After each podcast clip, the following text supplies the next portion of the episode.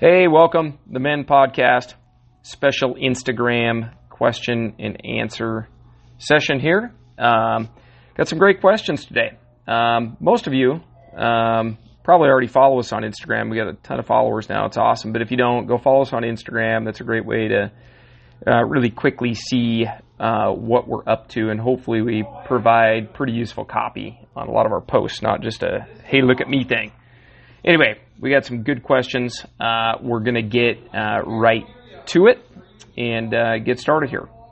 So uh, the first question was, "What should I use on the Yak right now?" by Dan Morris.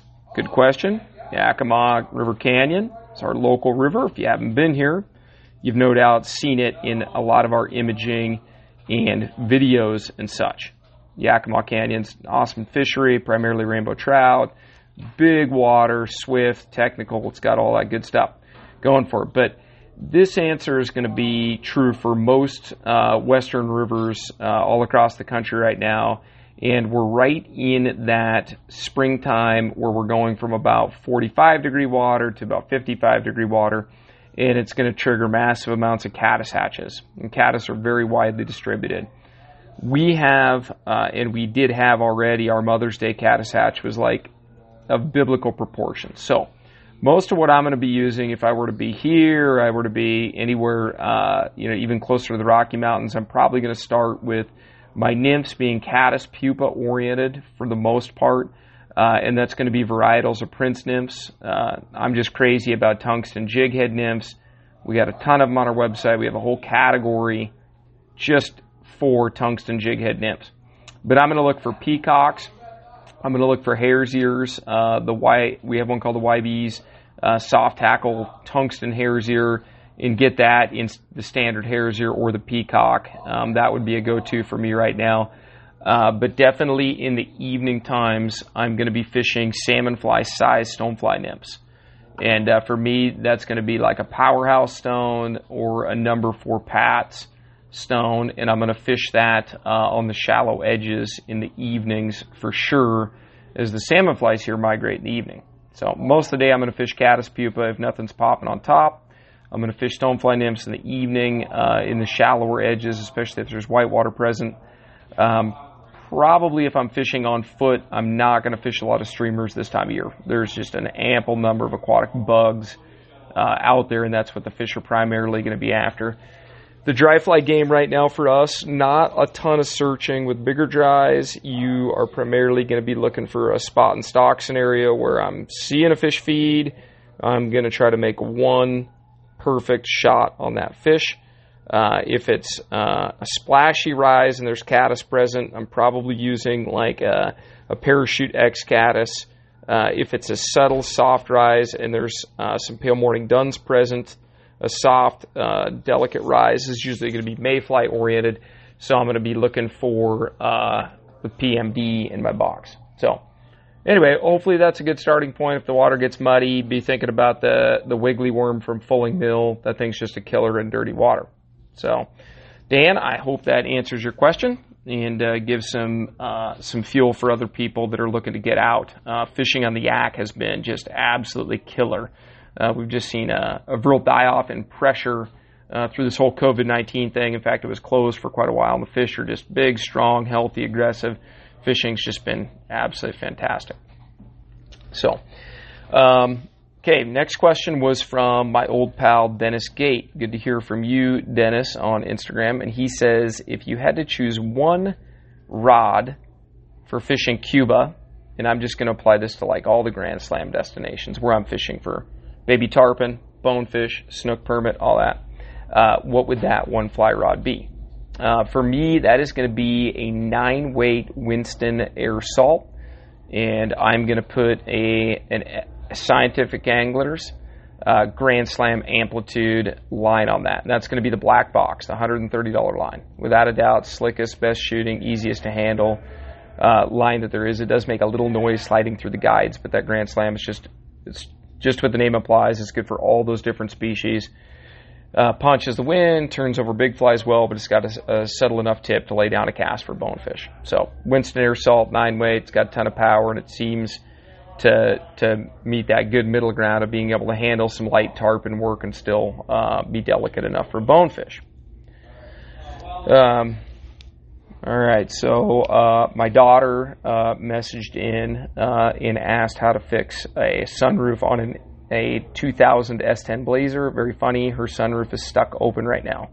Uh, she's 16 years old, and she will realize real quickly not to unnecessarily roll windows up and down or sunroofs.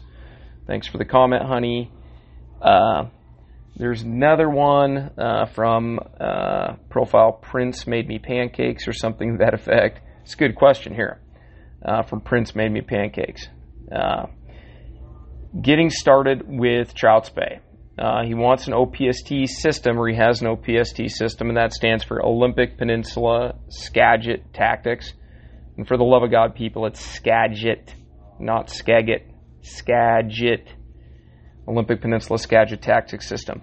And he wants to know what cast focus on. And uh, I would say there's only really two casts. You have to have two because you're going to be on either, uh, if you're on river left, you're going to be able to need to be on, say, river left, and you're going to need to cast off either shoulder, depending on the situation. But the same two casts are going to apply for river right. And you're going to need to know the snap T, okay, and the double spey. You don't need the single spey. You don't need the snake roll. You really don't need a Perry poke. Those are the casts that I'm going to use primarily. And you don't need to know any of those. Double spey, snap T. Focus on those and go slow most people freak out and they panic and they start using their two handed rods with these short heads way too fast. And they need to just chill out, break the cast into three separate parts. There's an anchor, there's a D loop, and then there's a cast. The cast is like 80% bottom hand, and it is Skagit style casting, is sustained anchor casting. The fly needs to stay in contact with the water from the time you anchor. That fly does not break contact with the water until it's cast out of the river. So, snap T, double spey, Prince made me pancakes. Good luck. Hope you have a ton of success with that line system. Um, moving down, I'm not going to get to every question. Uh, they were they were all pretty good questions, but um, I just wrote down the most relevant ones and. Uh, we got one from, and I'm going to butcher some of these profile names. Ewaligus. Uh, he he asked or she asked. I'm not sure if it was male or female. Uh, not because your profile pic, just because I'm not sure. Uh, distance between a small nymph and a stonefly nymph on your nymphing setup. It's a really, really, really good question. Um, so the tighter you keep them together, the faster that unit sinks overall. Okay, there's just more density in one area. The further apart they are, generally, the more flexibility that smaller fly has to flex, move, and follow natural currents, but you do lose a little bit of control and it becomes more tanglesome. So there are all these pros and cons, and it, it changes a little bit based on the conditions that you're in. So in really clear water, for instance, having two flies riding side by side probably wouldn't look real natural. There's some distraction there. Uh, with just two unique offerings really close together, that just doesn't happen very often. So, if I'm in clear water, I might run them as much as 16 to 20 inches apart. If I'm in dirtier water, um, I might run them as little as six or eight inches apart. Depends a little bit on the scenario, but my setup with a stonefly and a small trailer nymph is my stonefly is actually going to ride on the stronger the stronger leader that's terminal, and then I'm going to have a junction or split yoke about 16 inches above that stonefly, and my trailer fly or my smaller fly is going to run out at 90 degrees off that line, like European style.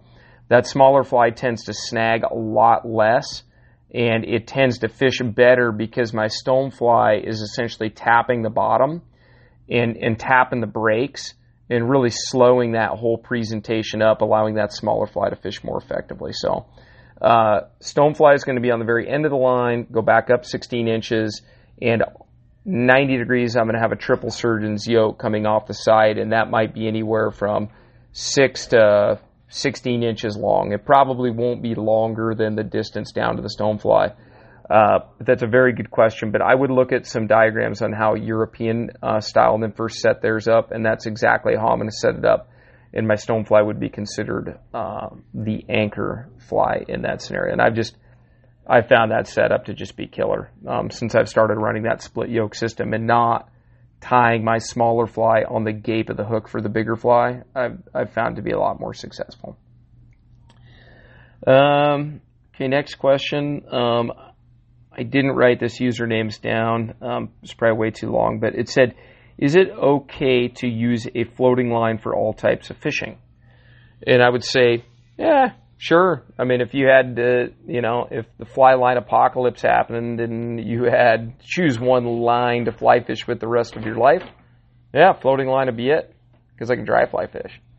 Uh, but if I'm going to be fishing leeches in a lake, mm, generally not going to be as effective with a floating line as I am like an intermediate sinking line. So, um, yeah, the floating line is definitely, you know, kind of the the go-to. Um, it's your survivalist line. Uh, if you had to choose one setup, floating is without a doubt going to be the the one that you need. But no, I can't imagine fishing the rest of my life and not using sink, sinking lines or sink tips.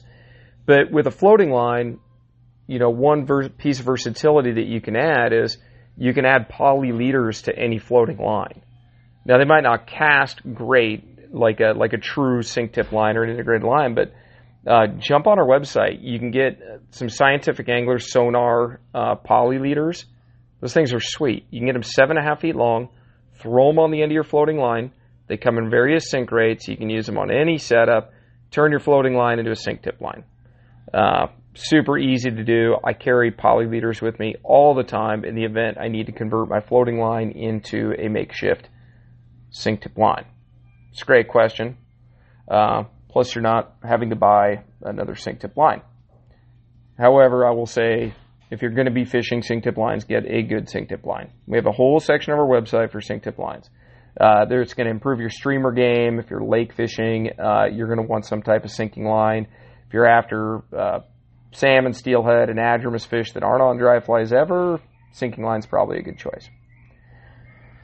Um, next question was a little bit more technical, I'd say, and that is what is the best surf casting setup, uh, rod and line system? And uh, I'm only really familiar, I don't fish the beach, but rarely. Um, so I'm only really familiar with one setup, and that's the Echo Boost Beach um, is the one we sell at Reds, and uh, we have great customer feedback on those. Um, people buy them for stripers and and other situations where you often have a high bank behind you, and you want to be able to make a you know a roll cast to set up, and then one overhead back cast, and then the launch line and uh, a lot of guys like that. Echo Boost Beach Rod with a Rio outbound uh, short. It's called the cold water slash saltwater. Uh, but that line will launch into the surf. It comes in a bunch of different sink rates or floating. Uh, so there's a lot of options within that line system itself. Uh, must be like 40 options within that line system. But uh, Echo Boost Beach for launching 80 foot plus casts with ease off of that thing. But I also recommend, just on a side note, if you're going to launch line off the beach, consider a stripping basket because if you're in any kind of surf or current, dude, your running line is going to be all over the place. And that is one situation where if you're going to be walking beach with surf chop and jetties, man, get that stripping basket. It is going to make your life so much easier. You're not going to step through the loop on your line. You're not going to stand on your line. Your line's not going to be getting trashed uh, on the rocks or in the sand of the beach. So, uh, and it just flat ass shoots better. So, um, and then uh, my wife chimed in. Uh, good to know she's on Instagram. Uh, how did all the guys at Reds get such awesome wives? I have no idea. I know how I did. I have no idea how any of the other guys did.